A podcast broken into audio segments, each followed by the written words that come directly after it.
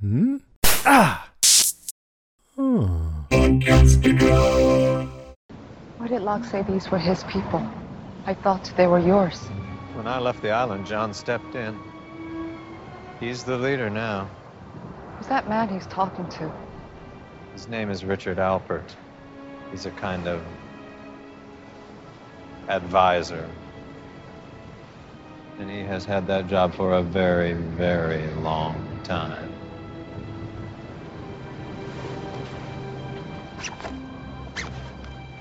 Son, what are you.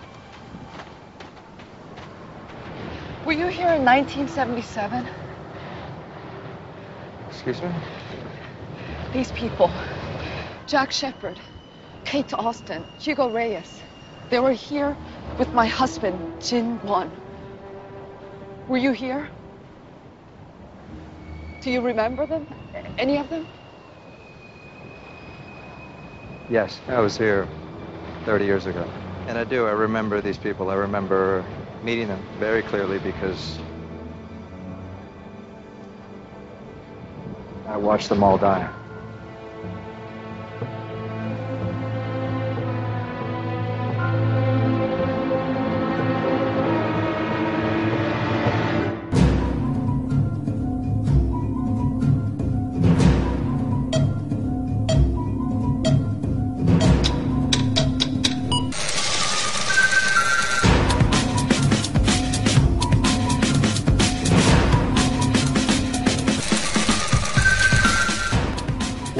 Welcome to another episode of the Revisited Podcast. I'm Ben.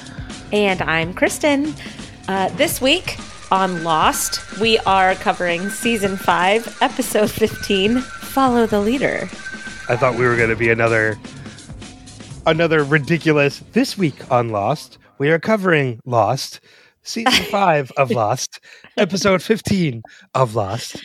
Well, stop telling me to, you know, name the episode or the No, you're- show all the time. You're right. I mean, people if they don't already know at this point that Lost is the show that we're covering, it's it's more their fault, not ours.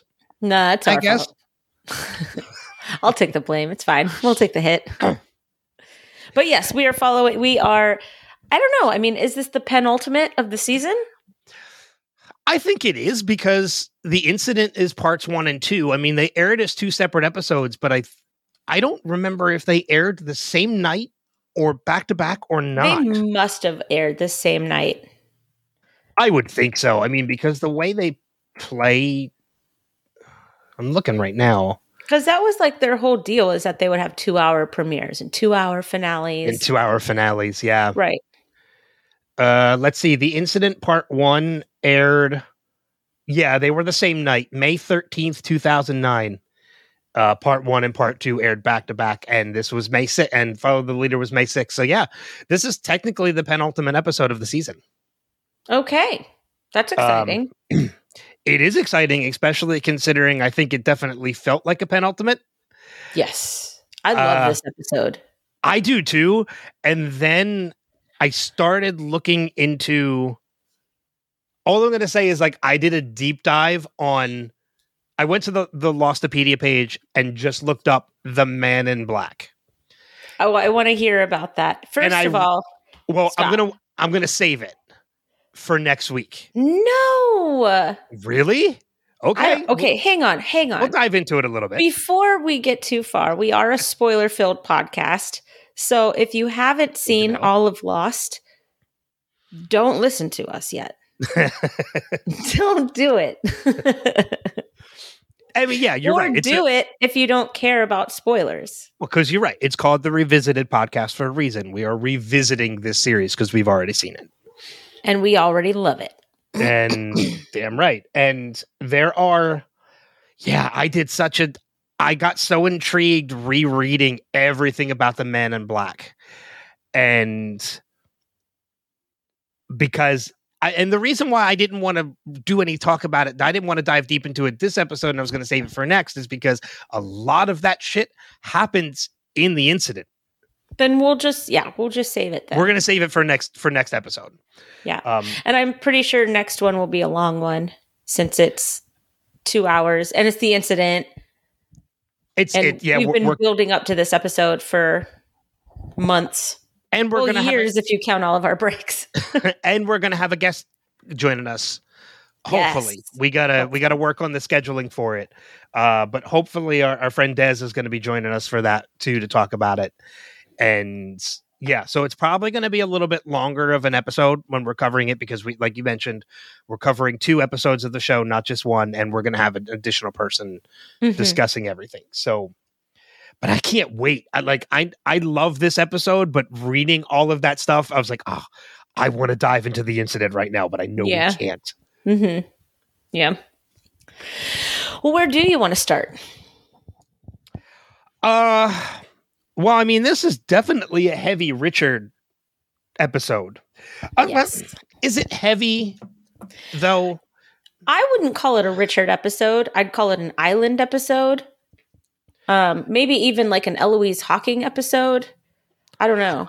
I think I think that's fair. I mean, the the, Wikipedia the wiki has it listed as a Richard Alpert episode, but and Richard is the tie that ties everything together, but he's not the heavy focal point of the episode.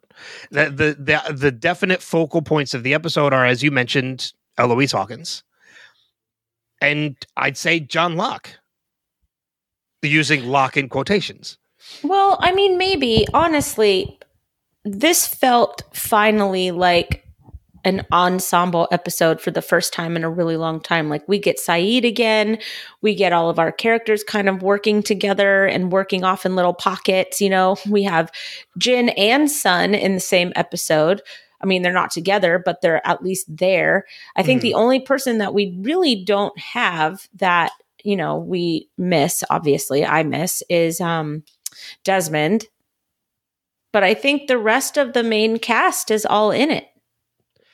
Do we even get Desmond again before this season is over? No, I was going to say I don't think we do.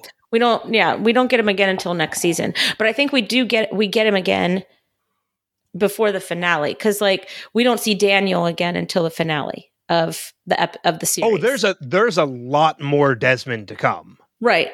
But I'm just saying, like, I'm just thinking about like characters that are totally done. And because we see everybody in the finale. Like, yes, that's, it's, that is like, it's a reunion show. well. There's a there's a number of character. I think there's at least one character I can think of that has died already on the show, but actually comes back as a relative regular for the Is sixth season. Charlie? and that's Charlie. Yeah. I'm pretty sure. Yeah, I'm pretty sure Dominic Monaghan returns as a regular. Well, he's Guess- done filming Lord of the Rings now. So he can come back. I was don't know. Lord of the I- Rings. I, don't, I was going to say I don't think Lord of the Rings. I could be totally wrong. That Yeah, might have know. been. no, it's. I think it's past Lord of the Rings because he was so young on Lord of the Rings and he's much older here. And Lord of the Rings came out like in the early 2000s. It came out in the early 2000s, which means that they were filming it probably They were in the already late done. 90s. Yeah, because Lord of the Rings was three years. I remember distinctly going every year because it was Right. every year they released another one because Peter Jackson filmed them all at the same time. Yeah. Right. And the first one was released in 2001. So they were already done filming at Yeah. that point. Yeah. So, so yeah, he was already Lord of the Rings famous by the time. Yeah, I remember. I think he that he's one of the reasons why I started watching the show because I was like, "Hey, that's awesome! It's Merry," and so I was like, "Yeah, let's watch this."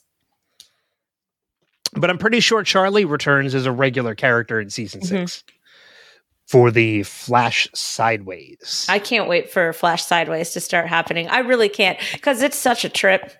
You know, It's- this episode is a trip. Like, f- first of all, before we start talking about other stuff, well, we're supposed to talk about follow the leader.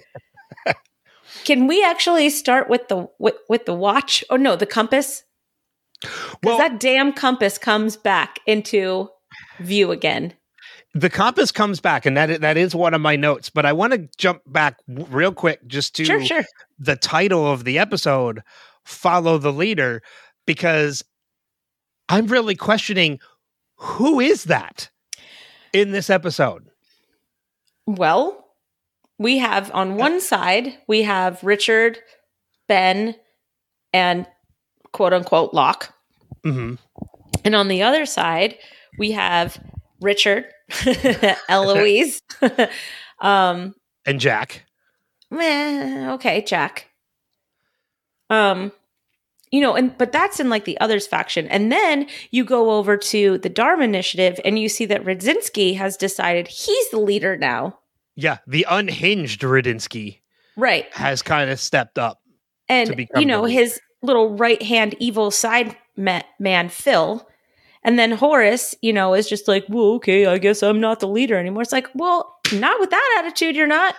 But even still, like even in that sense, like you, you we mentioned, Radzinsky kind of steps up and takes over for Horace because Horace doesn't have the, I guess, the scrote to do what needs to be done. Mhm. Um, is he really the leader though? Because Sawyer still talks them into letting them go. And that's the other thing is that Sawyer was the leader, at least of security. And I think that a lot of people kind of looked it up to him as a leader in mm-hmm. the three years that they were there. And he is taken down as, you know, the head of security. And, you know, I, I don't know. I, I, But he still tells them what to do, and they do it. I know, but he's Sawyer and he has a way with people because he's a con man. True. Although in that moment, we might as well just talk about that that whole thing now. Because in that moment, there's really there, there's really a moment where you're watching this and you're listening to everything happening, and you can kind of see that he's willing to make a sacrifice. hmm And the sacrifice this time isn't their freedom or their life. That to him is what's more important now. And it's not be- and it's not for him, it's for Juliet. Yeah. Well, I think he was willing to die down there as he was getting hit and hit and hit. Like he's like, I'm not going to tell you anything, so you can kill me. That's fine. I don't care. But I- the I- minute that Phil struck Juliet, that was Oh, different. Ever, everything changed when Phil struck Juliet. And I don't even I think it kind of changed before that actually. I think there's a moment like you're right. I, I fully agree he was willing to die. He was going to take as many hits Mhm. as it took to he was never going to break. No matter what they did to him he was never going to break. Mhm. i and i totally agree when phil hits juliet everything changes. But i think it kind of leans towards that even before that when juliet is pleading to them like you know us. You've known us for 3 years. We're good people. And i think even then it might even sink in with sawyer that it- this this is what's important to her. She cares about this. Mhm. And but then when Phil says like I know how to make him talk and strikes Juliet, well now you've kind of just you've rattled the cage at that point. Wait, and he Sawyer. poked the bear, and you don't poke Yeah. the Sawyer bear. You just No. don't poke the Sawyer bear. And I, I could just see Horace being like, "Oh no, am I on the wrong side? Am I the bad guy? Are we the bad guys?" I could see that with Horace. I mean, R- Radzinsky's unhinged. Like there's no he thinks I what think he's doing Hor- is right. I think that Horace in in this moment is like really caught in the middle here because while he wants to know what's going on and you know what's going on with Sawyer, you know, especially he also doesn't approve of the methods that Radzinsky and Phil are taking in order to get the information. And I mean, they go too far. They go way too far in trying Well, to let- get this information. Well, let's also not forget too, from Horace's standpoint, Horace would not have a child or even a wife if Right. not for Sawyer, Juliet, and Kate. Right.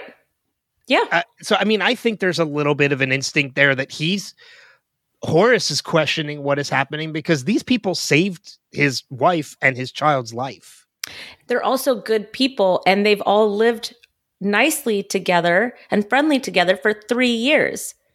Yeah. And I mean, okay, there's some stuff that's happening, but maybe we should all start talking to each other and listening to each other instead of accusing each other of doing whatever it is. I, like Rud- Radzinsky, though, I mean, we've been setting this character up all season. He's never been stable. He's always been paranoid. He's always been secretive. Um, you know, when Sayid came, he's like, he saw the swan. He saw it. He saw my model. Well, screw you, man. Did he? Well, I mean, and not only that, but we we know ultimately what Radzinsky's fate is anyway. In Yeah. that that unhinged brain of his ends up on the roof of the hatch. Perfect. Um, right? it's it's I- I an can't eloquent ending. I couldn't think of another tactful way to put that. But like we know that he is we, we're we're seeing his unhingedness kind of build up to that when we when we look at how his fate how uh, his ultimate fate we're kind of like yeah that makes sense yeah. like he's he he's going to go a little crazy cuz he's already going down that road but he's It's also all that of, radiation he's been around. well, that's and that's the other thing too. He's also kind of an outsider to the group. He doesn't necessarily see the good things that Sawyer and Juliet have done because he's not part of Dharmaville. He's kind of on the outskirts. He's in another place. Yeah. His only connection to Sawyer or LaFleur is when they are making patrol visits or Mhm. something has to be done. Phil, on the other hand, it's it's weird because when you look at Horace, you look at Radzinsky, and you look at Phil. Horace is kind of being held back because, as we mentioned, he's got a connection. He sees the good people that they are. He's saved their life. He's sa- he's saved his wife. He saved his child. He's got a more positive connection. Radzinsky's an outsider. He sees things. He's he's kind of disconnected from everything. Phil's looking at this as a perspective of revenge. Like he's taking back, like he's he's acting out on the fact that he's been tied up and struck and being held captive by these two people. So he's more on, in my opinion, he's acting out of vengeance. Yeah, but you know what? I mean, there's acting out of vengeance, and then there's striking a woman in 1977. True. Well, they're striking a woman at any point. But I get what you're saying about the time. Yeah. Yeah. I mean, I'm just saying, like, that was that was probably the most not unhinged because I mean, you see Radzinsky and he's off the rails, but you see Phil and it's like he's trying to prove to to Radzinsky that he's on his level, but Mm. he doesn't know how to get to Sawyer because he's probably you know a wimpy wimpy guy. And so he knows that he can hit the woman because he's at least going to be stronger than the woman. He doesn't know who juliet that is though but you know a tied up woman he can i mean who hits a tied up woman? Who does that Somebody who wants to somebody who wants to show power and no Not- I, not power, right dominance. right right Yeah. it's not even dominance though it's just like he just did it i don't, I don't know it he's a weird dude man he's a weird character But you're absolutely right. If Juliet was not tied to that chair, Juliet, part of my language, would have fucked him up. yeah big time yeah Like they're like Phil's a weasel. Yeah he is He's an absolute weasel, and like that, like, and that's just the thing. We know it's it, again, it's that showing that dominance because he can't strike Sawyer. Mhm. Not not just because of the fact that he he sees that Sawyer won't break. Anything he does to Sawyer will make him feel inferior because it's not going to affect Sawyer. Mhm. If he even hurts Sawyer, he might not Mhm. even hurt Sawyer. Compared to everything Radzinsky's just done to him, that's going to feel like a tap on the shoulder. Mhm. Whereas he has somebody who is ultimately at her weakest point because she is unable to defend herself. This is a show of dominance. And she's not expecting it. I don't know if anybody was expecting it because even even though I've already seen this episode, it still kind of took me by surprise hmm watching it again. I mean, when he said, "I know how to get him to talk," I knew I knew exactly where it was going because there's nothing that you could do to Sawyer that's ever going to change his thinking. Yeah. You know, because Sawyer's had everything kind of done to him. You Yeah. know, he's been tortured by these people over and over, just you know, thirty years in the future. Um, but when he hauls off and hits the woman that Sawyer loves, that's when you get the rabid animal that is always inside of Sawyer. You know, Well, I mean, it- yeah, I mean, and even showing further that disconnect that Radzinsky has to Mhm. everybody is that like Phil knows that Juliet is the weak is Sawyer's weak point, kryptonite. but yet Radzinsky is still calling Kate his girlfriend. That Which kind of is- shows that kind of shows the disconnect that Radzinsky has right. to Sawyer and Juliet. Right. That's he, true. He, do, he doesn't know Juliet is his weak point. He thinks. Kate is because that's, that's, an interesting perspective. Mm-hmm. No, you're you're right. That's that's an interesting perspective because I thought that he was just doing it to get a rise out of Sawyer and Juliet by you know. But you're right. I mean, Radzinsky has no idea what's going on with anybody at any point. You know, when when Dr. Chang comes in and Radzinsky starts yelling at him, I'm like, "What? What are you doing, man? What? That's that's Dr. Chang. I'm the captain now." yeah, yeah. It's like, Looking, yeah, look at me, look at me. I'm the captain. I'm the now. captain now. Uh, yeah, it's it, you're right. I mean, and and then when he tells Jock, Doctor uh, Doctor Chang, like I'm the one that's in charge now, it's like who di- who made that decision? Obviously, other than Nobody. you. Yeah, you were the one that ultimately made that decision yourself. Right. You put yourself in charge, and it's like I know how you're going to die, but I hope it happens sooner. I'd like for it to happen After- now. Yeah, I would like. Uh, yeah, I, I would like your death to come uh, before the hatch. yes, that'd but be we nice. know that's not going to happen. Yeah, I mean, if you kill Radzinsky right now in this episode, then you really can change everything. You know, you don't have to just go back and find the hydrogen bomb. You don't have to go back and do this or do that or whatever. Like, find out, you know, who's the person that we can just take out real quick that isn't a child, and maybe that'll derail everything. Yeah, because we've already seen the taking trying to take out a child hasn't worked. Right. Well, not to mention, it really doesn't show a good color on Jack Though this is also true, or Sayid. or or anybody for that matter. I mean, it's Which just- also leads me to talk about Jack for a moment, if you don't Okay. mind. yeah, go okay. So he's sitting there and he's in the bushes with Kate, and he's like, Well, you know, what if this is exactly how we change everything? What if, you know, what Daniel is saying we have to do, blah, blah, blah. And then Kate's looking at him going, But you wouldn't like, I, I don't understand Jack's thinking. Like, he doesn't want, now he wants to change things, and this is his purpose for being there. But when Ben had been shot, he didn't want to change anything because he's like, hey, what's already happened has happened. Uh, this isn't my purpose to be here.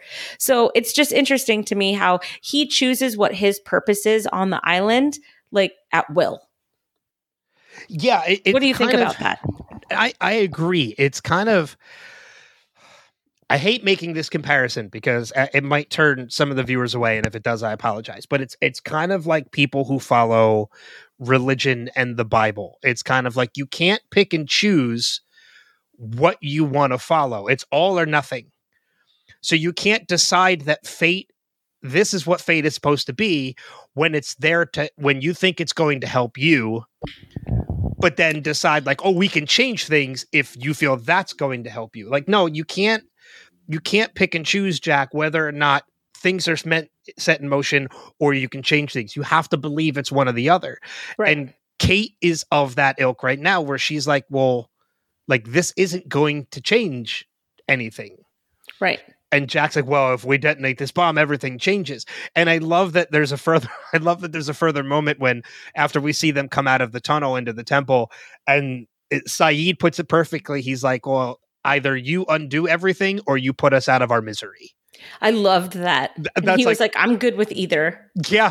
At this point, it's like okay, but I, I'd also I I, I kind of want to.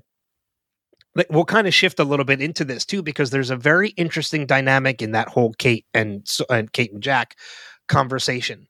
Um, we talked a little bit about this last episode as to where their lives would be if everything is undone. Kate is back on the run.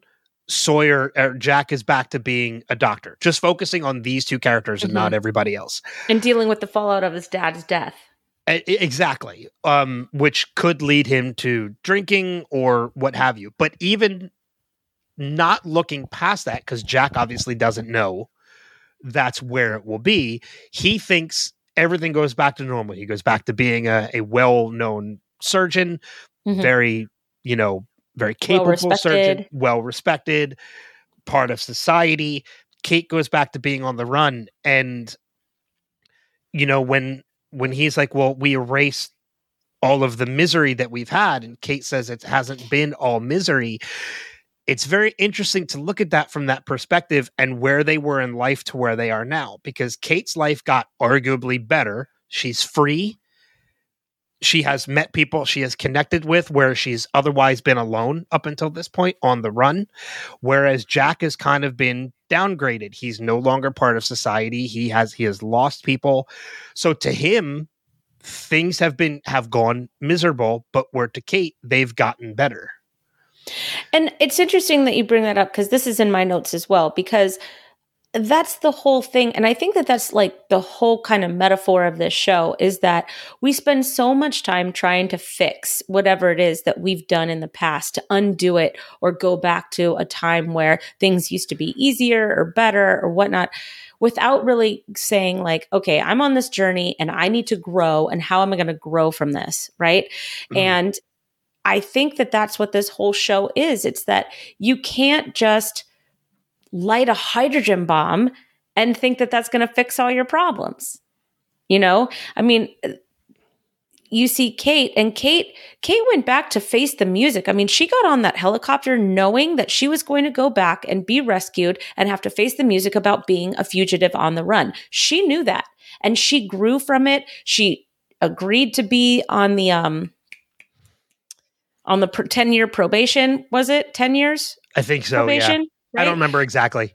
But it was something like that, right? Mm-hmm. Um, you know, she was she was working on it. She had become a mom. She had really reached to better herself. And Jack, Jack gets on this this helicopter thingy. Everything's going to be the same. I'm going to go back to my life, and my life was so great before. No, it wasn't. It sucked, man. You you lost your wife. You your dad was dead.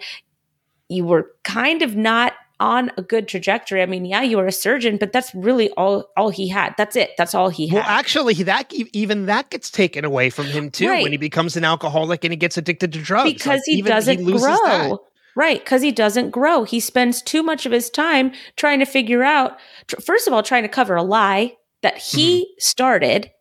And secondly, he alienated himself from every all of the other survivors because he made all of them lie. They didn't want to lie. And now they're caught in this stupid lie. So everybody has all of this guilt and this, um, this yearning to go back to what they had before, whether it's on the island or before the island or whatnot.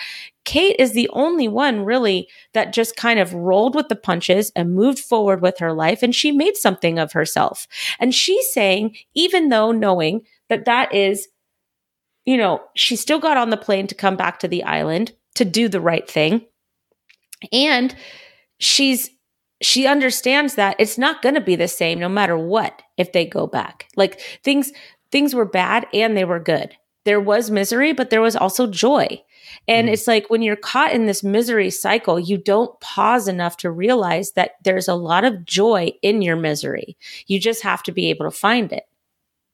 I don't know. I'm getting yeah. a little existential here. No, I, I, I totally agree. And one of the other things I think I think is fun is not fun, but interesting to look at too with with everything. Like taking Jack's perspective, and mm. let's just say he's right, and detonating detonating this hydrogen bomb erases all the misery that they went through and changes their lives back to what it was. Everything's undone. They're back to living their lives. That's great. But if that's the case, it's an incredibly selfish move, not mm. just for the sake of Kate, you know, having improved her life and gotten through it and figured out how to do it, like, and putting her back on the run the way she was. Like, you are mm. setting her, you are sending her backwards by doing mm-hmm. this. Right. But if this is something that hasn't been done before, but doing this changes everything, let's take a look at that one thing that you are doing to change it, and that is detonating a hydrogen bomb.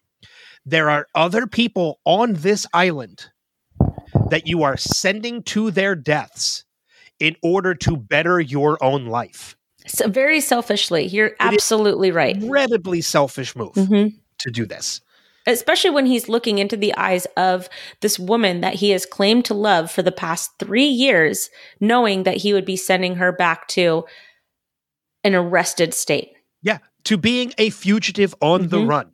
No, not on the run. She was caught. Oh, that's right. She was caught. Yeah. Yeah. I mean, that's she was right. going to go to jail. Her mom that's right. sold you, her you, out. You said that last week too. Yeah. Yeah, I mean, it, it's just it's ridiculous to me, and and you know, how can your purpose be to only better your life? And that's how can it, Eloise it, Hawking send you there with the purpose of only bettering Jack Shephard's life? Well, I mean, even thinking about it from Eloise Hawkins' standpoint too, like that, she's making a huge sacrifice because she knows what the outcome of this is. She, but she- is she? But is she? Because because if she never sent them back, Daniel would have never died. I well, hmm, yeah, that's interesting because if she, you're right, if she didn't send them back, but see, here's the thing though. Again, it's this vicious circle which is going to send us back to the compass because the compass l- Oh no, we're getting Is- to the compass. is the it, the compass is the circle. I mean, it's basically the circle. Um, you know, and then we're just seeing everything from a larger perspective outside of the Right. compass as a bigger circle. But it is that circle where okay, if she doesn't send them back, da- my son doesn't die. But what changes? Like the changes could be even more. Well, they could be even more drastic than they are. So she sends them back because this circle needs to be completed. Yeah, but Daniel is already on the island. So he gets back to the island, and Jack and Kate can't take him to go see the others or the Hostiles or Eloise or or whatnot because there's no one to take him there. True. Well, that's what I mean. There's no one to take him there. He doesn't get caught up in all the, the time jumping. He doesn't end up in 1977. He doesn't get shot by Eloise and he doesn't die. No, no, no. He still time jumps. Still time jumps. He's still on the island.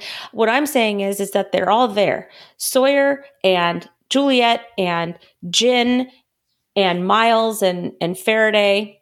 I think I've said all of them. They're all still there on the Okay. island. And everybody that got off the island on the helicopter three years later, they're still there and they're just living their lives. I mean, Jin never wanted Sun to come back. Jin True. wanted Sun to raise their child and, and give their child the best possible life that they could have. Her coming back to the island means that she's abandoning their child, which is exactly what Jin didn't want to happen. Sayid, who? Oh, so you mean you mean if Eloise didn't send the the original Oceanic Six back correct, to the island? Okay. back to the island? Yes, that's Okay. where I am. Okay.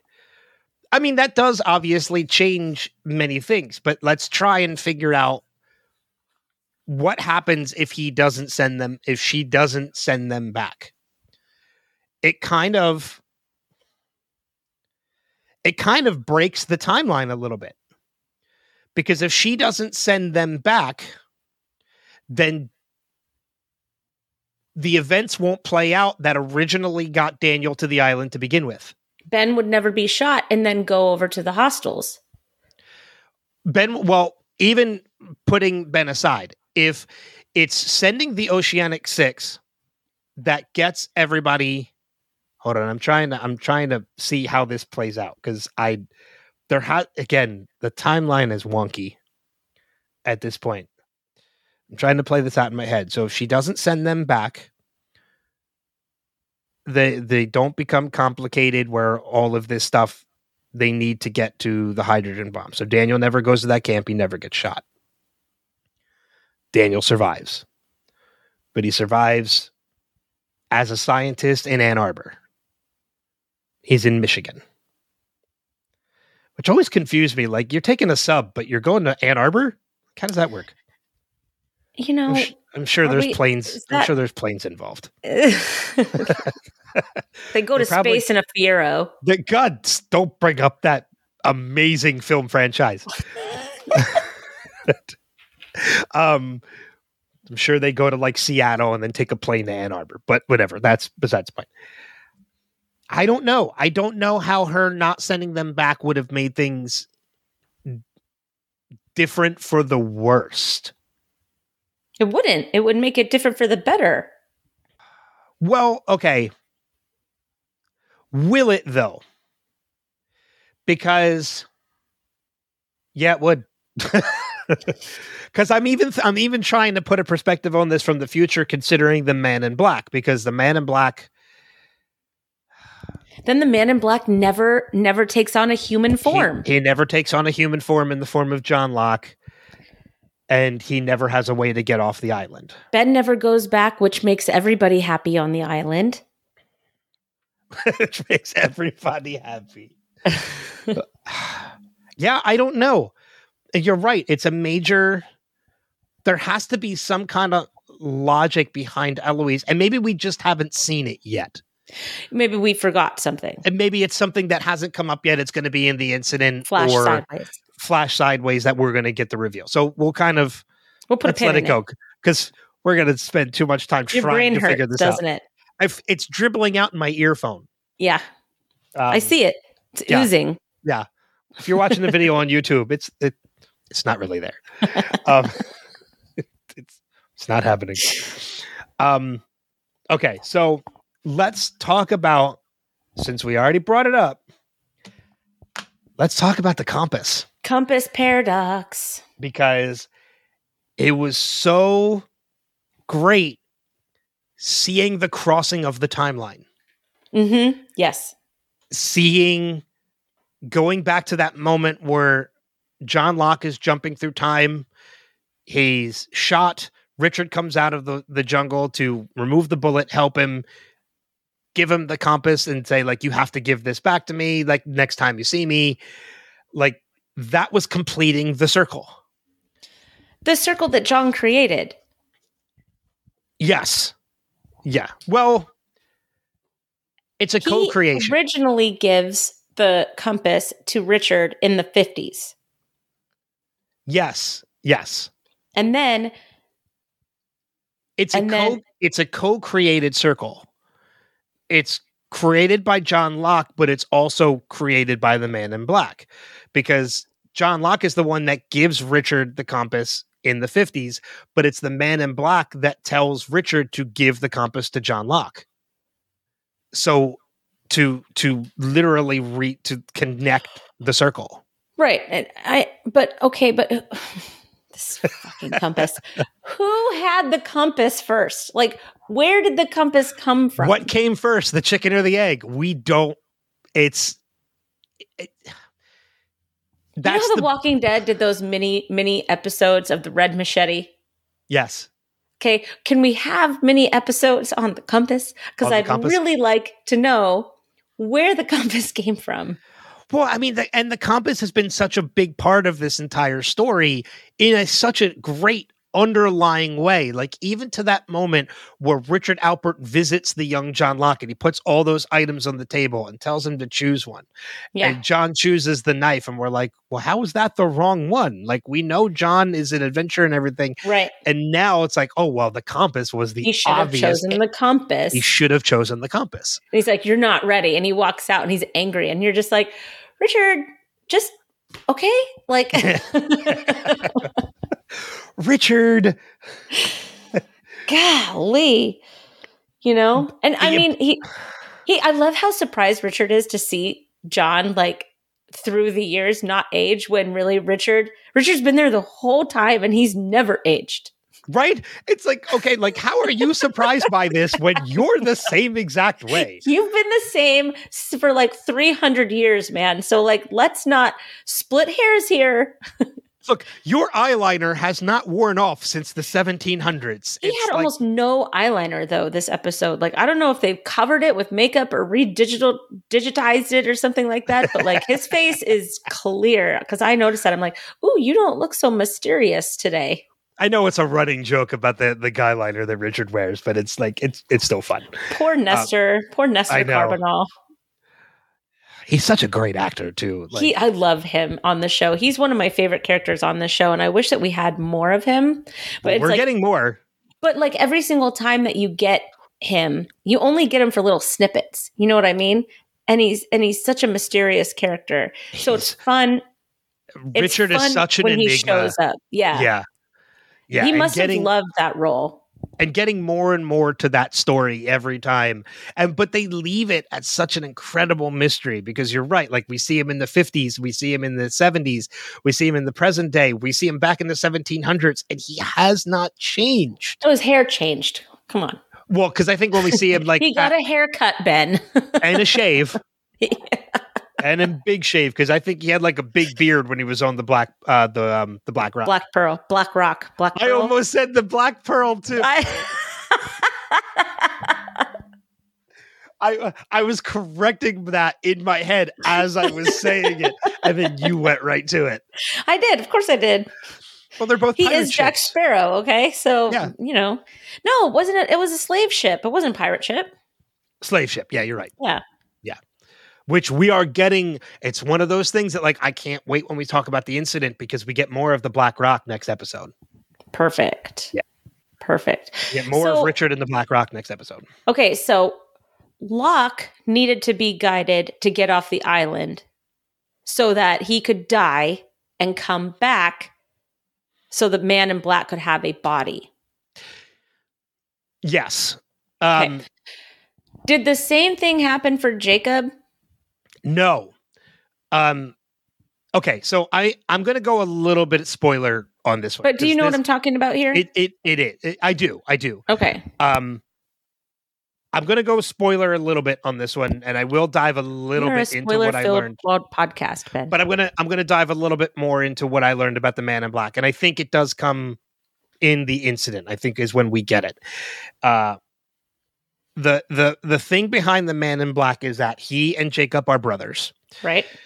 uh Jacob is put in charge of the heart of the island by their mother.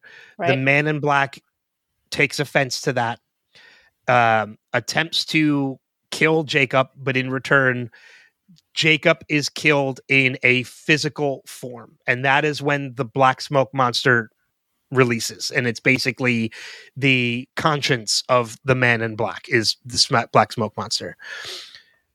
Wait, you said Jacob gets killed and not Jacob, the man in black. there you Um, go. So the black smoke monster is the consciousness consciousness of, Of the, man, in black. which we've already talked about and we already know. Exactly. Jacob basically curses the man in black and tells him that he is never allowed to leave the island. And the man in black tells him, I will find a loophole. And he finds the loophole. I will find the loophole to not only leave this island, but to also kill you. Um, that is a conversation I believe we get either at the beginning of the incident part one or the incident part two. It's one of those episodes. Well, the we incident part one, the opening episode, if I if the opening of the episode, if I recall correctly, is the chess game. Okay, so then that is the conversation Yeah. where they talk about the Yes. loophole. Yes. Yes. Yes. Because that. Yeah. So the loophole is basically the man in black has to find somebody to embody in order to leave the island. That is what he is doing. But before he can leave the island, Jacob must die.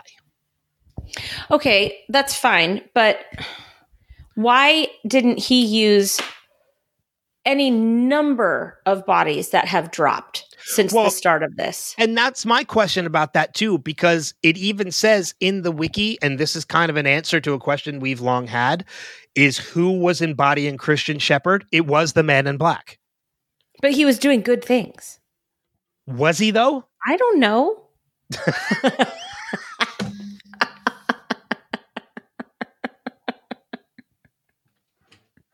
You were so quick on that. It's like he was doing good things, was he though? I don't know. Because I didn't want you to ask me to back it up. Uh, no, I wasn't going to ask you to back it up. It's just yes, like, you did when you said, Is he though? That's you saying, Back it up. but I mean, if we were, uh, we're not going to do it now, but if we were to go back and look at everything Christian Shephard has done and the influence he has had, were they all good things? That's something we're going to have to go back and look at at some point because I honestly don't remember either. Um, it was also that he was, there was one other one, there were two other things that he was. Um, he was Christian Shephard. Uh, let's see. I got to look up the page again. He was Christian Shephard, but one of my favorite things that it says he was, oh, he was Yemi, which is um, Mr. Eko's brother. Yes. He was Alex, which we knew and predicted when he was talking to Ben in the temple. She was talking Right. to Ben in the temple. that was such a Um, good scene. But the, it also lists in there that the one thing the Man in Black also was was the spider that bit Nikki and Paulo. And I was like, oh, so he did do good things. That has to be made up. It's That in the has to be wiki. No, no. Somebody put that in there and then nobody deleted it. That can't be right. I don't care. Cannot be right. I don't care if it's right or not.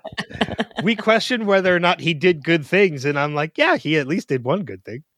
Oh my gosh. he took out. well, he was Nikki and Paulo. he was also didn't oh gosh maybe that's a season six thing so never mind Uh, yeah. So yeah, he he he returns in the form of Eko's brother Yemi. Uh, let's see. He he's Christian Shephard. So any, but that also answers the question of whether or not Charlie appearing to Hurley was also the man in black, or anybody else appearing to anybody off the island was the man in black. The definitive answer is no. because he can't leave the island He cannot leave so the it island. had to have been jacob It has to be Jacob. okay Yes. So Charlie appearing to Hurley is Jacob. Anybody else appearing to anybody off the island is Jacob. Anybody appearing to anybody on the island is the man in black. okay So that puts the nail in for that. That answers Okay. the question. so i have i gotta go back to the compass Yeah. so in the 1950s locke gives richard the compass to give to locke later right Okay. Okay. In Yes. 2007, John gets the compass from Richard, who got it from Locke as he watched. Yes. Okay. So are we are we to say that Richard has had the compass in his pocket for over 50 years? I would think so. There's no other time that we have compass here. Like did anything happen with the compass in the 70s? Cuz we spend so much time in the 70s. Well, when I don't think anything happens in the 70s on the island. I think the only thing that happens with the compass in the 70s is when Richard visits young John Locke. But that's off the off island. Off the island. that's off the island. And that was Yes. in the 70s, you think? Well, if you look at the age of John Locke, I would have, I would have to say maybe late 60s, early 70s. Right. Because John Locke at that point was five or six years old. If not, maybe younger. So it could have been mid 60s. So, So- off island, Richard goes to Locke, who doesn't know what that compass is. True. Yeah, he he's not aware of what the compass is. But it's very interesting like even looking at it as you're saying it it made me think like okay, this compass is a full circle, but there are still definite definitely two halves to the circle Hmm. because there is the moment where Locke in quotations hands it has Richard give it to John Locke. John Locke then has it jumping through time to until he's he gives it to Richard in the in the 50s or whatever time period that was. And then again, it's not given again to John to wait a minute. Do I have that? How do I hold on? No, you, you've got it right. Yeah, because Richard has it the whole time. Yeah. So half the time, half of not half the time, because Richard obviously has this compass for a much longer period of time when you look at linear. Mhm. But as far as the circle goes, Richard has it half the circle. John Locke has it the other half. Yeah, John Locke doesn't have it very long. When, like I said, if you look at it linear for timeline wise, you're right. He doesn't have it very long at all. So Richard John has it most Locke- of the time. So John Locke was just an opportunity for the man in black. There was nothing special about him. There was nothing that made him the one. It was just a matter of proving to Locke that he was the one in order for him to do the man in black's bidding so that he would die off island and eventually be brought back to the island by Eloise Hawking so that he could use the vessel of John Locke as his loophole. So Yes. does that mean that Eloise Hawking would be involved with the man in black? Or does she just not know any of what is happening? maybe she's just another puzzle piece. She's just another chess piece in the Man in Black's game. Right. Because all this is is a chess game between Jacob and the man in black. Between that's all Jacob it and is. the Man in Black. Oh yeah. I mean, It's when the- you boil every- down the show, that's all it is. Well, we talked about that last episode Right. too, in that like not everybody is a pawn. There are kings, queens, Right. Mm-hmm. knights, rooks, everybody. Everybody's a piece. Eloise and Richard, or Eloise and Charles Widmore, are just bigger. They're more important pieces. Oh, Hot They have Widmore more came moves. back this year Yeah, I was, or this well, this week. Hot this Widmore. episode. Yeah, Hot Widmore Uh, I was waiting for it. on a horse. Hot Widmore on a horse. Yeah, and it was uh it was it was interesting that Jack's face got to meet Charles's boot. You know, I'm going to say he deserved it. Oh, don't know if- speaking of faces being all bloodied up, did you notice that Sawyer's face was completely healed by the time he was on the submarine? They probably washed his face. Or it's the island's healing properties. That too. Um in, interesting. And I, I don't know if we need to go back to the compass or not because it's it's it's very convoluted and it's I don't know if there's We've been talking about the compass for like 20 minutes. I, have we been talking about it for that long? I think so. Um, yeah, it's actually the very first note I have is Jack's face meets Widmore's boot. It's awesome. Uh, right. um, there's a couple lines of dialogue in this episode that I thought were really interesting Okay. because because some of them kind of have double meaning meanings now. What? Lost has double meanings? I know. Who would have thought? Oh my gosh. This is a major plot Well, twist. Well one line in particular i think has a double meaning um so obvious so the the episode we we see in the beginning of the episode ben and Sun and john locke um, Quote unquote, John Locke. quote unquote john locke walk into richard's camp and Jin is questioning, or Sun is questioning Richard about like she has the picture of all of them from the 70s. And he tells them, like, you know, I watched them all die. And it's like, okay, now we're on, like, let's get this story rolling. Cause Yeah. what do you mean by that? What are you need to know. talking about? Exactly. um, I mean, and that could very clearly be like they disappeared. Like they, the incident happened. he- they're all assumed to be dead Right. to them. But, That's- you know, it- it- I, I was reading in the trivia today that um, there is, I don't know if it's a deleted scene or if it's still there because I don't remember, of course, like pockets of of the next season. Mhm. Um, that um, they they there is a shot of Richard watching a huge bright white light that envelops um, the hydrogen bomb going off. And I'm thinking to myself, I mean, there's a way out to that nobody died in that if you have that huge bright light because that's the huge bright light is also i mean it's a hydrogen bomb but it's also how they were skipping through time a lot so you never really know Well, that's what I- is my like, point but If that's and that, and I could see why that scene might have been deleted is because it could be very confusing as to what that is. because it makes it um, vague It does. It makes it very vague. right Um, I mean, we've seen bright white lights before, and and it's usually a release of that electromagnetic energy hmm just surging out, which right would kind of, I think, maybe make it easier to understand what happened to them. Like it's Uh-huh. not a hydrogen bomb that goes off; it's just the energy was released. So Mhm. maybe they took it out because they wanted to add a little bit of mystery to it. Like, okay, what happened? Mhm. Because if you keep that in, it's, Yeah. it kind of it's like, oh well, it was just the electromagnetic energy was released. right So, um, but there, so there's. I love the moment where Richard says to to John Locke, "There's something different about you," Mhm. because he knows. Um, but the line that I think has a little a little bit of double meaning. Ben comes walking up, and Richard's like, "What is he doing here?" Locke replies, "He helped me get back," Mhm. which I think there's a little bit of double meaning in that because one, there's the most obvious one in that he helped him get back to the island. Mhm. he helped Locke, like john locke not He quote helped- unquote john locke he helped John Locke get Right. back to the island. But since we know he's not John Locke, and we will soon learn that he's not John Locke, he is the physical embodiment of. He's actually not even like, and when we say physical embodiment, like he's not even possessing John Locke. He's just taking the form right of John Locke right because we're going to see the real John Locke in the finale. Mhm. Um, but like when he's speaking from the man in black's perspective, Mhm.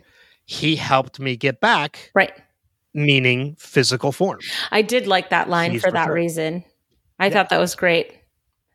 But And but- what do you think? Like, if Ben knew that killing John Locke meant that the man in black would be using John Locke's body, Ben would never have done that. because he was a soldier for Jacob as far as he was concerned. Well, that it's very interesting that you bring that up because if you think about that, I don't think Ben knows who the man in black is. I don't even think he knows the man in black even exists. I think Ben thinks he knows a lot more than he knows. Yeah, but remember in the conversation between Ben and quote unquote John Locke, John Locke fully calls out Ben in that Ben has never met Jacob. They've never met. Well, nobody's ever seen Jacob. I think that's the whole thing. Richard has. Okay. Richard Richard and I think some of Richard's people have absolutely met Jacob. I cuz we do know that Jacob we were going to find out in the finale Jacob does exist. He is a real person. Well, right. Um That actor will But- forever be Jacob to me. even though he's only in two episodes, which sucks. he's only in the finale, which sucks. No, He's We see in him a little bit- so many episodes. mm, There's the episodes where in he's flashback form. Yeah, where he's crossing, uh, where he's you know connecting with all of the different. Well, that's what I mean. In Characters. flash in flashback form, he's in a bunch of episodes. Yeah, As far as present day, spoiler, Jacob dies in the finale. that's fine. Jacob needed to die. But again, like the fact that J- Ben has never met Jacob, you're right. Ben leads on that he knows more than he actually Right. does.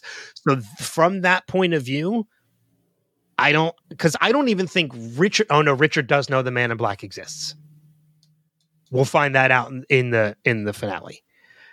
But short of Richard and Jacob, I don't think anybody really knows the Man in Black actually exists. Because as far as many people are concerned, he's dead. Right. So I don't think knowing what if if Ben knew that would have changed anything only because he doesn't know who the man in black is. But what I'm saying is, He's is not a that if- threat. if he knew who it was and and what he was, I don't know that he would be on board with any of what Oh, he's I don't been think he- doing. you know what I mean? I don't think I don't think he would because Ben is fully on board that he feels he is a guardian of that island. Right, but he unleashes the smoke monster. So he he does a lot of the man in black's bidding without even knowing that that's what he's doing, Exactly. which is so he's a, he's a pawn. but having never met Jacob, is he a guardian of the island or was he always the man in black's pawn? That's a good question. I know, it's a great question. I don't know the answer to that question. At least at this moment, I don't. Because there are definitely things about the incident I don't remember. I'm excited. I, I am too. Um, because there's going to be a lot of answers to questions. Um, the other thing that I did read in the wiki about the Man in Black that I will reveal now because it does it's not a spoiler for the episode, but to everybody out there, and you and I have kind of I know we've changed a couple people's minds about this, but about the whole like the writers never knew where they were going and all Mhm. of this stuff. It's in the notes for the Man in Black that the writers knew from the beginning, from season one, with John Locke and Walt playing Blackgammon and the whole white and black pieces. Did you say blackgammon? no backgammon? No, you said blackgammon. I didn't mean it if I you did. messed it up. You're, You're- stupid. You're stupid. but the writers, they do say the writers do note that from that first season moment with Walt and John playing backgammon Mhm. Ah, and the conversation of the white, some white and some dark pieces, it was always in the right, it was always in the plan that light and dark were going to be physical embodiments of people. well, and that's. I mean, we talked about that back during that episode with Yeah. when John and Walt were playing that game. We we spent some time on the fact that they were playing with black and white pieces, and that they were having this bigger conversation that they didn't even know was was layered. Mhm. So Oh yeah, that that moment was so much bigger than it was anybody ever knew right, at that point. I wish that they would have kept Walt. They could have figured a way. They could have figured it out. I mean, they did end up using him again this season, and it's just like But they should have brought why him couldn't back. figure? Yeah, they should have brought Well, he yeah, would have been such an excellent addition. because I don't even think Michael's in the finale either. I think Harold Perrineau's done with the series at this point. I think No. we have seen. Do we see him again? I don't know. We'll see. Because he's. Yeah, we'll see. We'll talk about. We'll put a pin in that too. We got a lot of pins and stuff for later. yeah. Yeah, we do. Because, yeah, I don't know if we see him. I can't remember if we see him again or not. Um, let's see. If I look through where the hell is. Come on. Oh, don't worry about it. When did We'll Lost end? later. Uh, I don't know. Lost. There we go. 64 episodes. His final episode was. Oh, yeah, he comes back in season six. Okay. He's in one episode in season six. Yay! It's not the it's not the finale. It's a flash sideways, maybe. It's everybody loves Hugo. Yeah, it's a Yay! yeah, we see we, we we will see Michael one more time. So just not in that final scene in the finale. Um all right, so let's see. Looking at my I do have something that I want to talk about. Go for it. if you are finished with your current. So, Sayid, first of all, I love the fact that Naveen Andrews is back. I miss Sayid when he's gone. I think he's such an integral part of the show that when he's gone for long periods of time, I get a little antsy. So, I was happy to see him again. He had an interesting line in this episode where he asked why he trusted Eloise, and Jack said because she because she told them how they can get back to the island. Well, I don't know. I, I and I see that Sayid is dubious to this, and I completely agree. I, I'm completely on Sayid's side with this because it's okay. Well, she showed you how to get back to the island. We ended up in a different decade. Everything's going wrong. Daniel Faraday is now dead. Ben's not dead. We have to go, you know, explode a hydrogen bomb with with past Eloise. Like everything is not like how can you trust anything that Eloise is doing for a bigger picture because it seems that Eloise was doing some like I still don't know what Eloise was doing getting everybody back to the island just so she could kill her son because she knew that she was going to kill her son. Yeah. You know? Um but Sayid makes a very good point in being like why are we trusting this person? Both, you know, both off island and on the island. And maybe, you know, they should have all taken a step back and followed Kate. Maybe they all should have gotten on the sub together and, you know, go invest in Microsoft and bet on the Cowboys game. And I I freaking loved Sawyer's Biff Tannen moment. it was when he, awesome. like he's like, yeah, we can bet on the Cowboys in the 78 Well, because well, because then that would give them the money for them to invest in Microsoft later, and then they would really take off. Yeah, and it would all make sense. Like it wouldn't be too far out of the norm where people are like, Biff Tannen has arrived and taken over the world and stepped on a butterfly. And, you know, they could have invested in the Dharma Initiative and bought the island. that would be an interesting turn of events. There's Right? your reboot.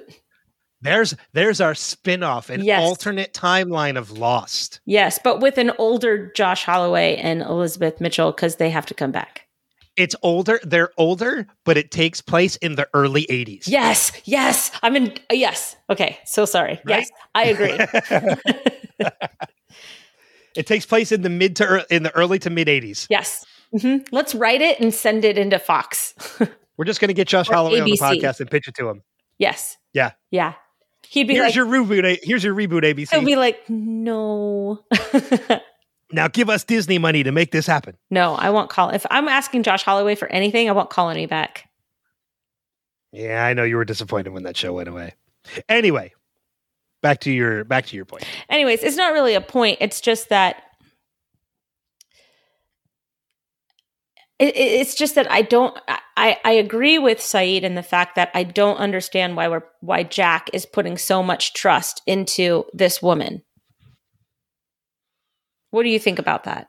No, I I agree with that, and it kind of even makes a little sense too, because there is a moment in that whole conversation with Jack and Kate where Jack calls out Kate. She's like, "You know who you sound like," and I mean the answer to that question is John Locke. Mhm. Like John Locke, when he first got to that island and got heavily invested in that island, he was so short sighted and one tracked in his goal. Like it didn't matter what needed to happen, he had to make sure, like, th- that he was so set on what needed to be done. Hmm. And that's how Jack is now. Jack has become, we talked about this. a couple He's now the ago. man of faith. He's the man of faith. He is the new John Locke because Right. John Locke is dead. Right. Maybe John, is Locke, dead. has inhabited Jack's body. Wouldn't that be interesting? the invasion of the island snatchers. the so island Jack Shephard is the one that's actually dead. Ooh, there we go. Because- There's your movie. Sigh smell a second spinoff.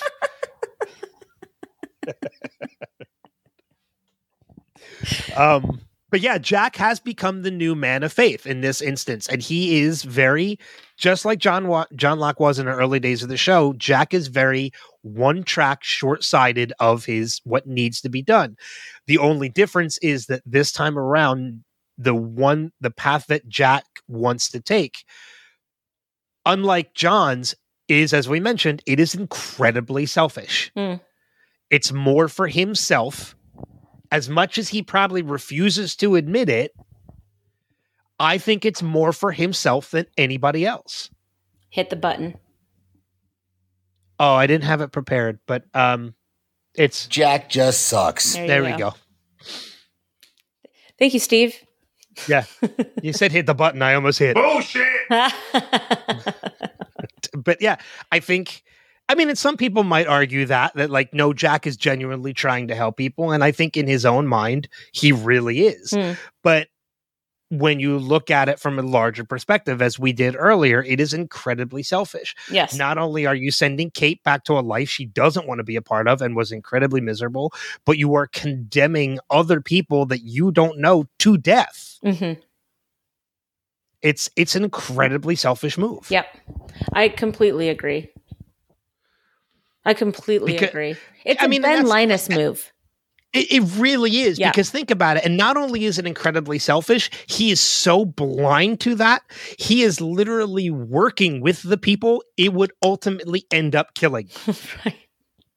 He's working with Eloise. He's working with Richard. He's working with Chris, with uh, Charles Widmore. These people are not going to survive a hydrogen bomb detonated on that island. Right.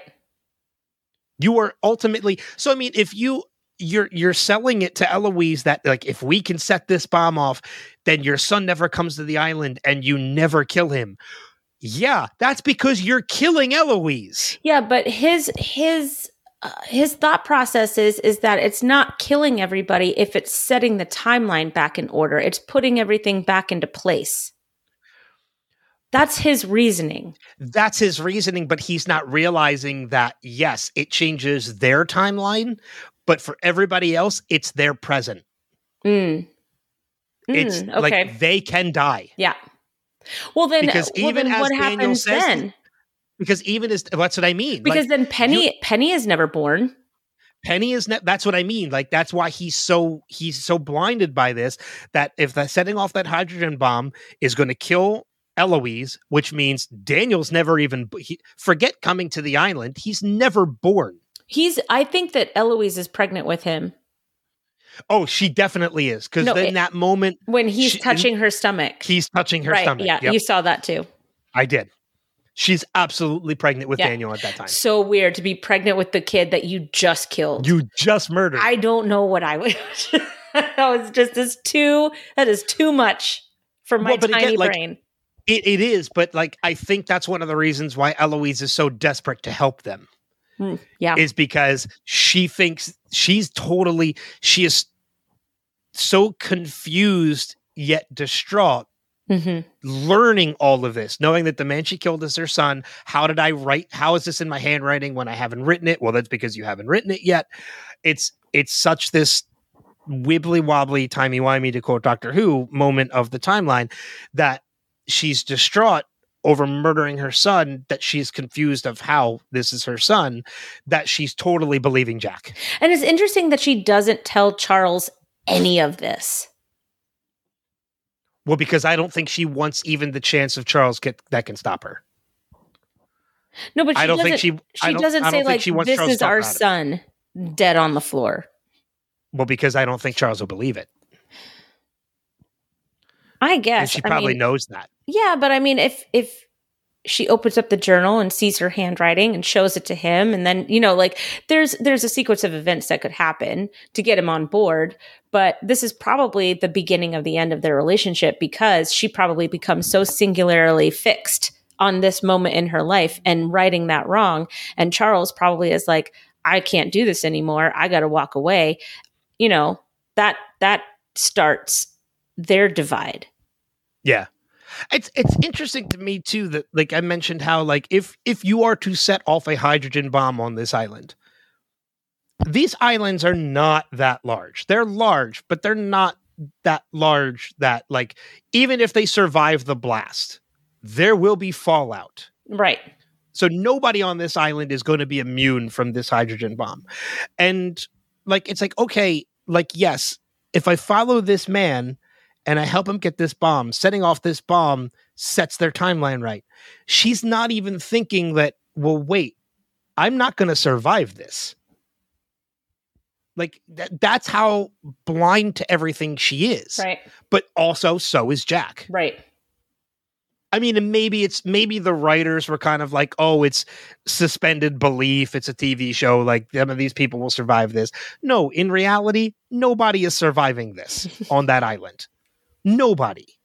right A hydrogen bomb detonated on this island will literally vaporize most of the island. Right.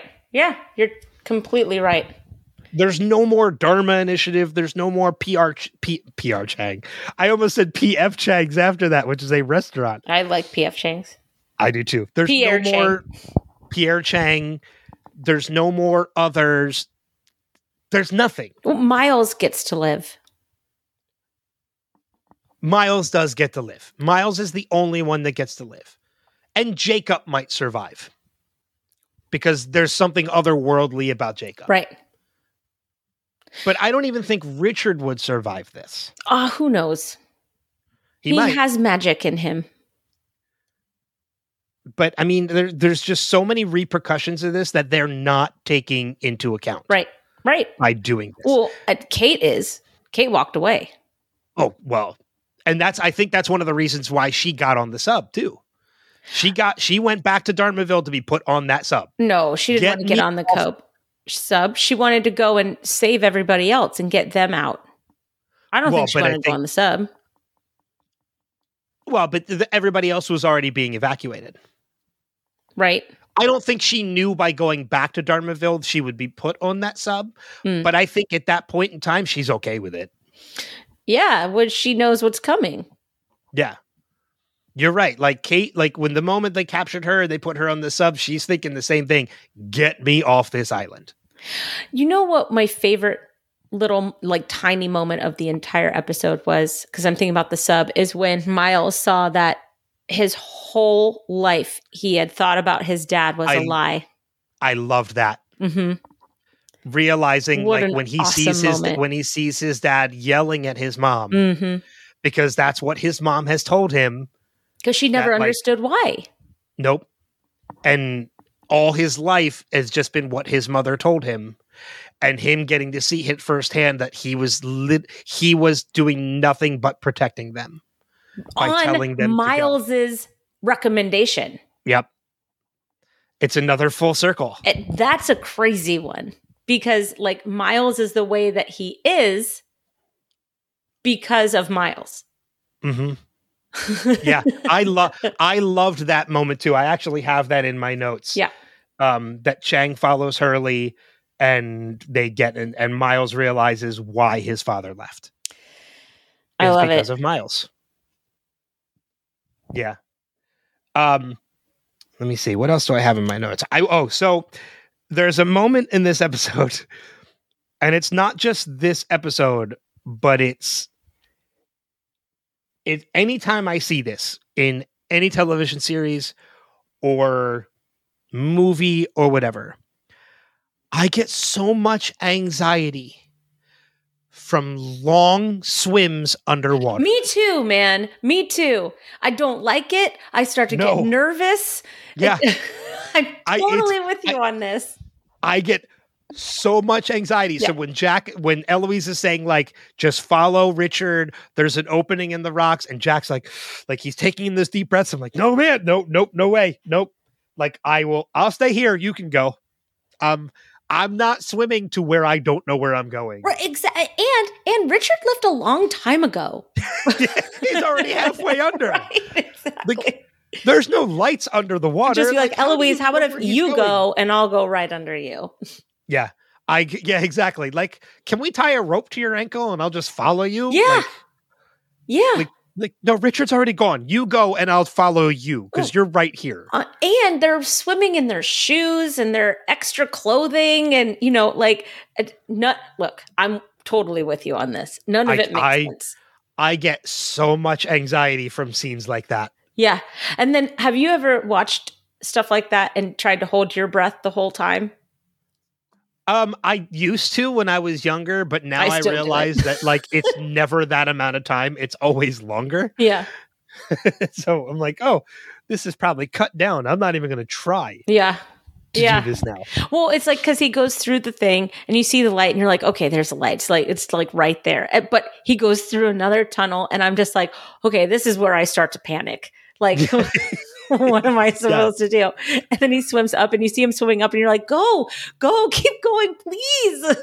Just get out of the damn water Yeah. already. Put your head above the water. And then he comes up Make and goes, me feel better. but when he comes up, he goes, that was a lot longer than I thought it was going to be. I'm like, why did you do it? It's like no, like I just I'm like uh, you you've just filled me with so much anxiety watching you do this. Yeah. And that does not come easy. That does not happen easily with me. Well, and you're going to swim slower in all the clothing and shoes that you're in. And you're swimming blind. Right. Even if you can open your eyes underwater, you're still swimming blind. Right. Right. Because like even fo- okay, follow Richard. Okay, I can't see him. Where? Where is Richard? Yeah, What exactly. rocks? What rocks are Yeah. you? There's an opening at the rocks at the bottom. Well, what rocks? What bottom? Where? Yeah. And it's just that anxiety of I know he's going to get to the other side because I've seen this. But what if he doesn't? Right. I know he has plot armor and everything, but what if Yeah. he doesn't? what if he doesn't make it this time? That's like when I, I whenever I watch Romeo and Juliet, I'm like, okay, maybe they're gonna live at the end. Maybe. maybe maybe Jack will get on the door with her this time. It's never going to change, but there's always that little part of you that's like, well, maybe this time will be different. oh my gosh, you know, and it's our fault. It, it really is. It really is our fault. It's it's our own damn fault. Um, I re- I think I only really have two other notes. Um, unless you have anything else that you kind of want to dive into a little bit. I don't. I hit everything. Um, the only other notes I have are when, obviously, when Jack and Kate are taken captive and they're brought into the the others' camp. It really makes me question who's in charge because in that moment it seems like Eloise is. Oh yeah. I believe It seems like Eloise is the in one charge. in charge. I think that even if she wasn't in charge, now that she's carrying Charles's baby, she's in charge of Charles, which makes her in charge. Oh, God. I know. I I, I heard it.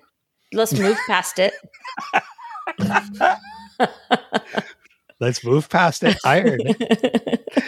Um, now I got the theme song stuck in Don't my head. do But it. Moving on, moving on.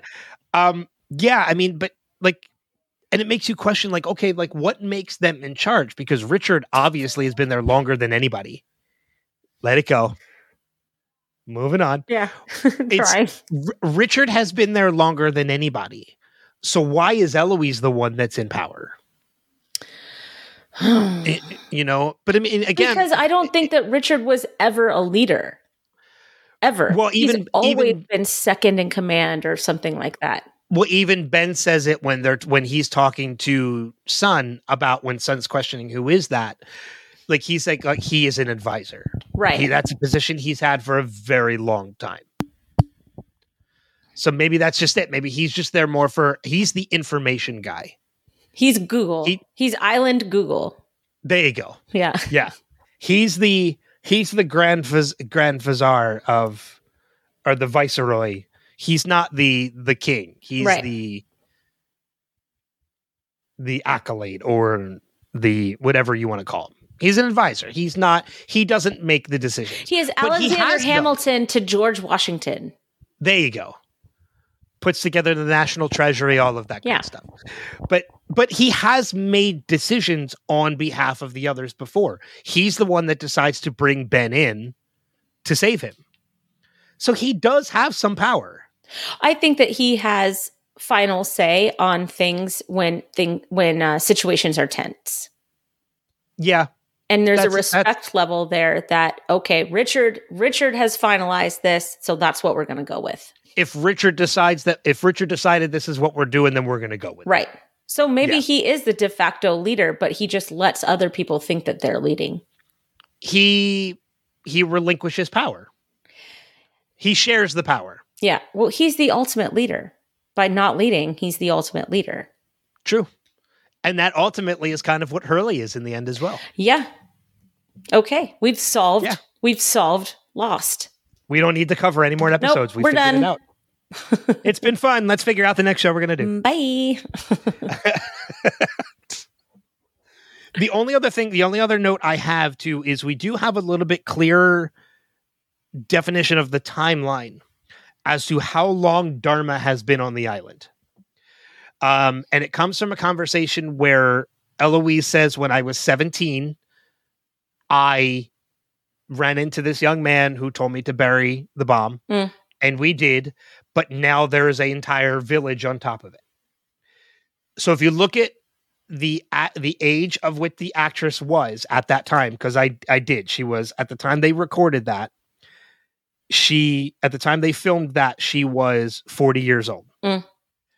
I don't think she looks 40 so I'm going to say probably maybe mid 30s is what we're meant to believe Eloise is okay. at that time. In the 70s. So in the 70s mid she's mid 30s so let's just say 37 to play it safe which Okay. means 20 years have passed since they buried the bomb dharma wasn't there the whole time so that gives us a clear picture that quite possibly dharma has been there for i'd say no more than 10 to 15 years I would agree with that. Yeah. Yeah. I would definitely agree with that. that, that dharma has only yeah And They- only only, been- been, there for like half of that. well yeah because i don't think they've all been there from the beginning No, I was just making a joke because Radzinsky sucks. Oh well, yeah, he does. He absolutely does. But yeah, I think we we get a little bit of better timeline that Dharma has been there maybe since the '60s. Okay. I would agree They- with that. They arrived, and that's when they started doing their research. Okay. Fair. So that is it. I have on my end for the notes. Me too. So uh, that leads us into feedback for the episode, which, of course, again, we always encourage you guys to leave us feedback for the episodes or previous episodes or future episodes. Doesn't matter. Uh, easiest way to do that go to revisitedpod.com, check out the website. There you'll find links on where to subscribe, see the video versions of the podcast if you're not already watching, and how to email and leave us voicemails of feedback. Um, and on that note, our friend, we got a voicemail from our friend Steve, as we always do, but Des actually left us feedback for last episode, I have that. which you have. So let's start with that. Sure. Okay, so this is an email from Des Combs. He says, Hey guys, so this week, no corrections, no justifications for Jack's pill popping, misogynistic treatment of Kate, or throwing on a shirt right out of the shower. First off, I really enjoyed the last podcast. Kind of sneaky though. I can never find the video on YouTube until a couple days after I've already listened to it. This episode, I spent as much time trying to read the tattoo on Kristin's left arm as we used as we used to spend trying to figure out what the hell Jack's gobbledygook ink was supposed to mean. Uh, Des, it's an elephant. There, And and I will say too, real quick, the reason for that being why he always tends to find the videos afterwards is because the podcast audio drops on Monday. Video versions don't drop until Wednesday. got it. All right. So it takes a couple it because it takes a little longer to edit those. Plus, I like to give the audio time to kind of get some hits Mhm. before we put the video version up. Okay. Anyway. There There is one small thing I kind of disagree with. I do think Here Roger. Workman Linus did change after Ben's shooting. Yes, he was a crappy father before and after, but there was change. I could be wrong, but I don't remember him being physically abusive before. He was uncaring and dismissive. He was unfairly blamed. He unfairly blamed Ben for the loss of his wife and their current situation. After the shooting, he did seem to show concern. When Ben went missing, he was extremely upset. He did care. It's been established when Ben returned to Dharmaville, he was different. I have a feeling Roger did try to do better, but over time he couldn't deal with new Ben. I'm not justifying anything Roger did, but even right before the purge, he tried to make some kind of amends. Yes, horribly crappy father, but I think there was some change. That's fair. I yeah, I can see I can see that side of the argument. Yeah. Was he really any worse a parent than Eloise Hawking? she meets Daniel as a young woman. Years later, she kills him. Then, when he's a child, she takes music away from him to concentrate on science. She does everything that she can to keep him from any kind of relationship. Then encourages him to go back to the island, knowing that she's going to kill him. Sidebar The scene between Daniel and little Charlotte was about the creepiest thing I've seen, right up there with the sucker scene from Walking Dead. Dude, I totally agree. That whole scene with with uh with Daniel and Charlotte is just it's cringy. What's the sucker scene from The Walking Dead? Oh, I don't I can't remember. I I don't remember that. Um, but no, we talked. I think we talked a little bit about that last week too. That it's just a really weird scene because, as you mentioned, like as you mentioned last episode, how much Daniel cries. Oh my gosh, it should have been called. Daniel Cries. It, it seeing like you're you're absolutely right. This little girl having this grown man crying in front of her, who she's never met before. I'm not supposed to have chocolate before dinner. well, you're not supposed to be talking to the creepy old guy on the swings either, little girl. Yeah. Yeah, you just saved this. You just saved this creepy old man from giving you a chocolate by admitting you had it already. like, like, you need to Do get you have off a the van I could get into? Why aren't you dressed like a clown? uh, it's oh, that made it creepy. Phew, I don't even want to talk about that. But yeah, no, I'm, you're absolutely right, Des. That was incredibly cringeworthy. Thank you for Seeing your uh, email too, and thank you for saying you enjoyed last week's podcast. Usually, you've got more to say, so I I like it that we're uh, we're getting there. Well, and uh, and it'll be interesting because as we mentioned, Des, hopefully schedule permitting, um, is going to be joining us for the next episode where we talk about the incidents part one and two. It should So- totally be it. It. it I really. It, it, it's going to be a good time. I hope it. Oh, it's going to be a great time. Yep. It's yeah, it's going to be it's going to be. Des has been on before, and it's yeah, it's but I be- wasn't on.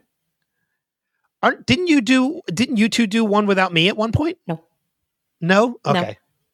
All right. Oh yeah. So this will be fun. It'll be fun next week. Uh, but that leads us to uh, the voicemail that we got from our friend Steve Brown. So Yay, Steve!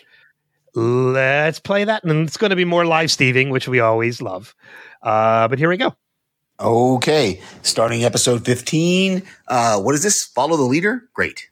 Is this still the previously on? Because this conversation between uh, Kate and Jack, we didn't see in the previous episode about Jack. Maybe this is why I'm supposed to be here. The others have horses? Yeah, he dead. like, they just need to close his eyes. oh, this is the Richard Alpert story? Or is this the John Locke story? Oh, Richard can tell that there's something different about John. I love the side eye look from uh, Sun as Ben says, "Oh, he's been here a very, very long time." oh, the Dharma Initiative is built on the grounds where they buried the bomb. Whoa! I don't remember how all, the, all this actually specifically plays out, so we'll find out over the next three episodes. But uh, yeah, isn't it like a Back to the Future thing that they end up actually causing the thing that makes the future happen? Oh, you bastard, Phil! You hit Elizabeth Mitchell. You hit Juliet. Hurley just cracks. All right, dude. Yeah, we're from the future. Love it. Thank you, Eloise. Thank you for finally closing Daniel Faraday's eyes. Oh, so John just said, I am the leader now. So that's the whole plan, right? Was the man in black had to find somebody he could jump into who was a leader of the others. Oh, and now we're seeing what led up to Richard and John's interaction during the flashes. Sayid out of nowhere saves the day. Okay, Kristin, I hear it now. How I start so many with oh or ah. Crazy. I love it. Uh, Sawyer's already planning out his Biff Tannen. We're going to buy Microsoft. We're going to bet the Cowboys in the 78 Super Bowl. Hey, I know Sawyer just said good riddance to the island, but I know he doesn't end up. I don't know how they get off the sub. So Jack just emerges, and this is the first time we've actually been in the temple, right? And we heard talk about the temple and stuff, but this is the first time we're actually in it, right? Oh, it's so amazing. This Juliet Sawyer, the real world, we're going to get it, but ah, it's doomed. Oh, according to Ben, the pilgrimage to Jacob makes Richard uncomfortable. So now we get the true mission of the man in black to kill Jacob. And now next week won't come fast enough. Thanks, Steve. I love how I love how into it Steve is because he Yeah. was he was one of the doubtful ones at the beginning, and I'm so glad that he here. oh oh oh oh. We didn't get an opportunity for him to do a mic drop this week either because they never say follow the leader at any point in the show. oh, following Which- the leader, the leader. Um, he does bring up a couple good points. Um, first off, we never we never mentioned that the whole objective is for Jacob is for Locke to kill Jacob. We kind of Right. mentioned it in passing, but we never That's directly addressed that Ben finally realizes that John Locke in quotations is going to kill. That's why they're going to kill Jacob.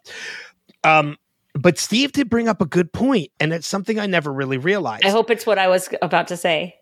So the man in black has been able to take the form of other people over this time. We mentioned Christian Shephard, we mentioned Yemi, but why is the form of John Locke so much more important than anybody else? And it's because whoever he takes the form of needs to have followers. He needs an influence because Christian Shephard can't just walk in there and kill Jacob. Right. Yemi can't just walk in there and kill Jacob. John Locke can have people lead him to Jacob because John Locke is a leader, or he was a leader. Okay, but that makes more sense with the compass too, because he because a man in black had to spend all that time setting up the fact that John was destined to be the leader when he Yes. showed up, and that makes everything kind of fall into place. So, Steve, thank you so much. Thank you Yeah. so much. That was such a good piece of analysis. It makes us realize how much more important John Locke was than any other form that he has taken. Right, a hundred percent. other than Christian, other than Yemi, like anybody. This is why John was so important. Right. And taking the form of I'm John was so important. I'm stoked about this. yeah, that was it was a great call, Steve.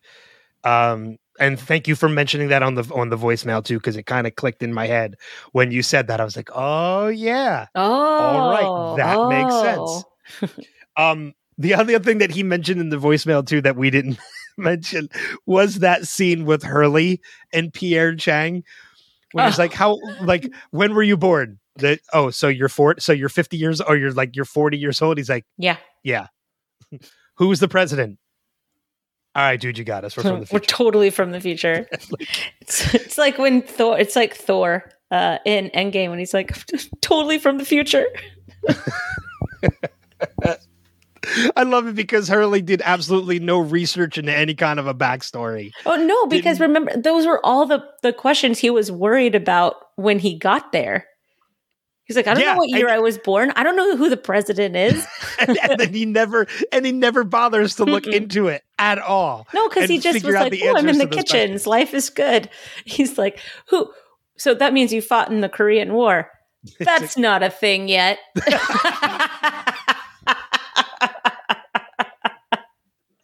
That oh my, I forgot about that too.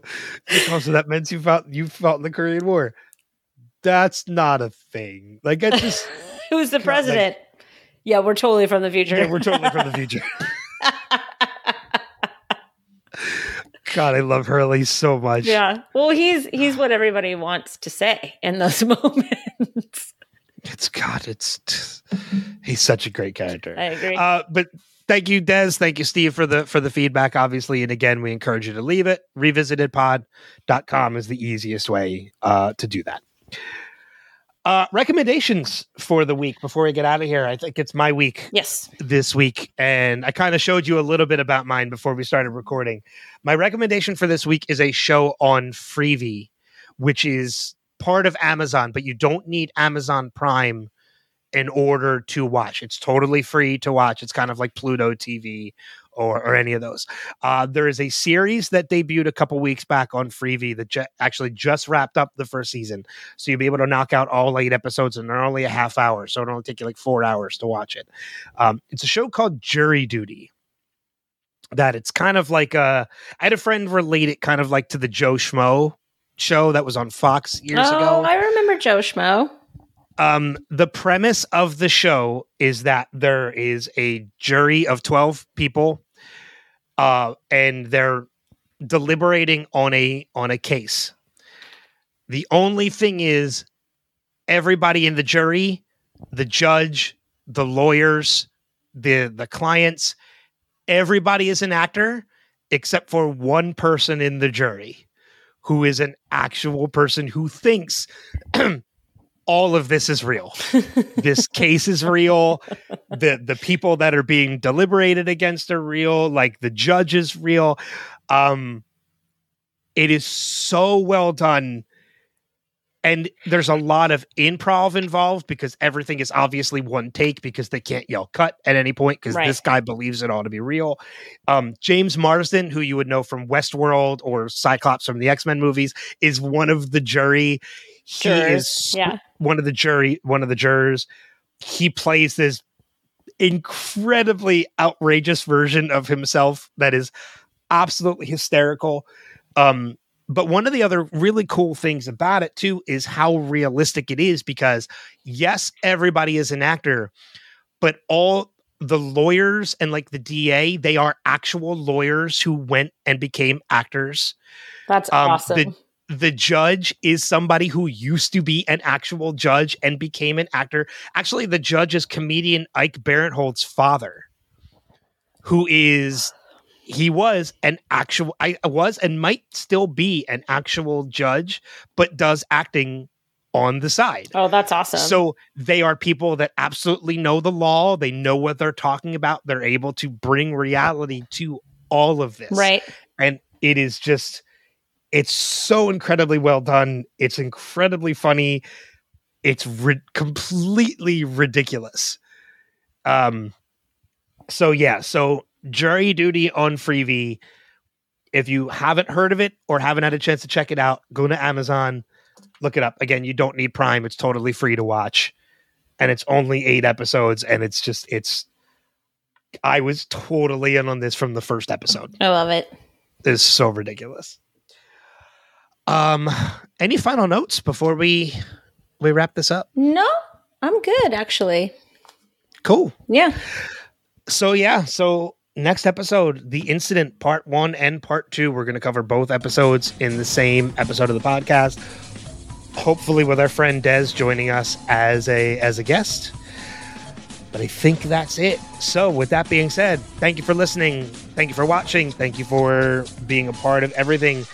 But until you next time, until you next time. Mm. Jesus. Nicely done. Already already ruined it. Uh, but until next time, we'll see you guys further on down that rabbit hole. Take care. Bye bye.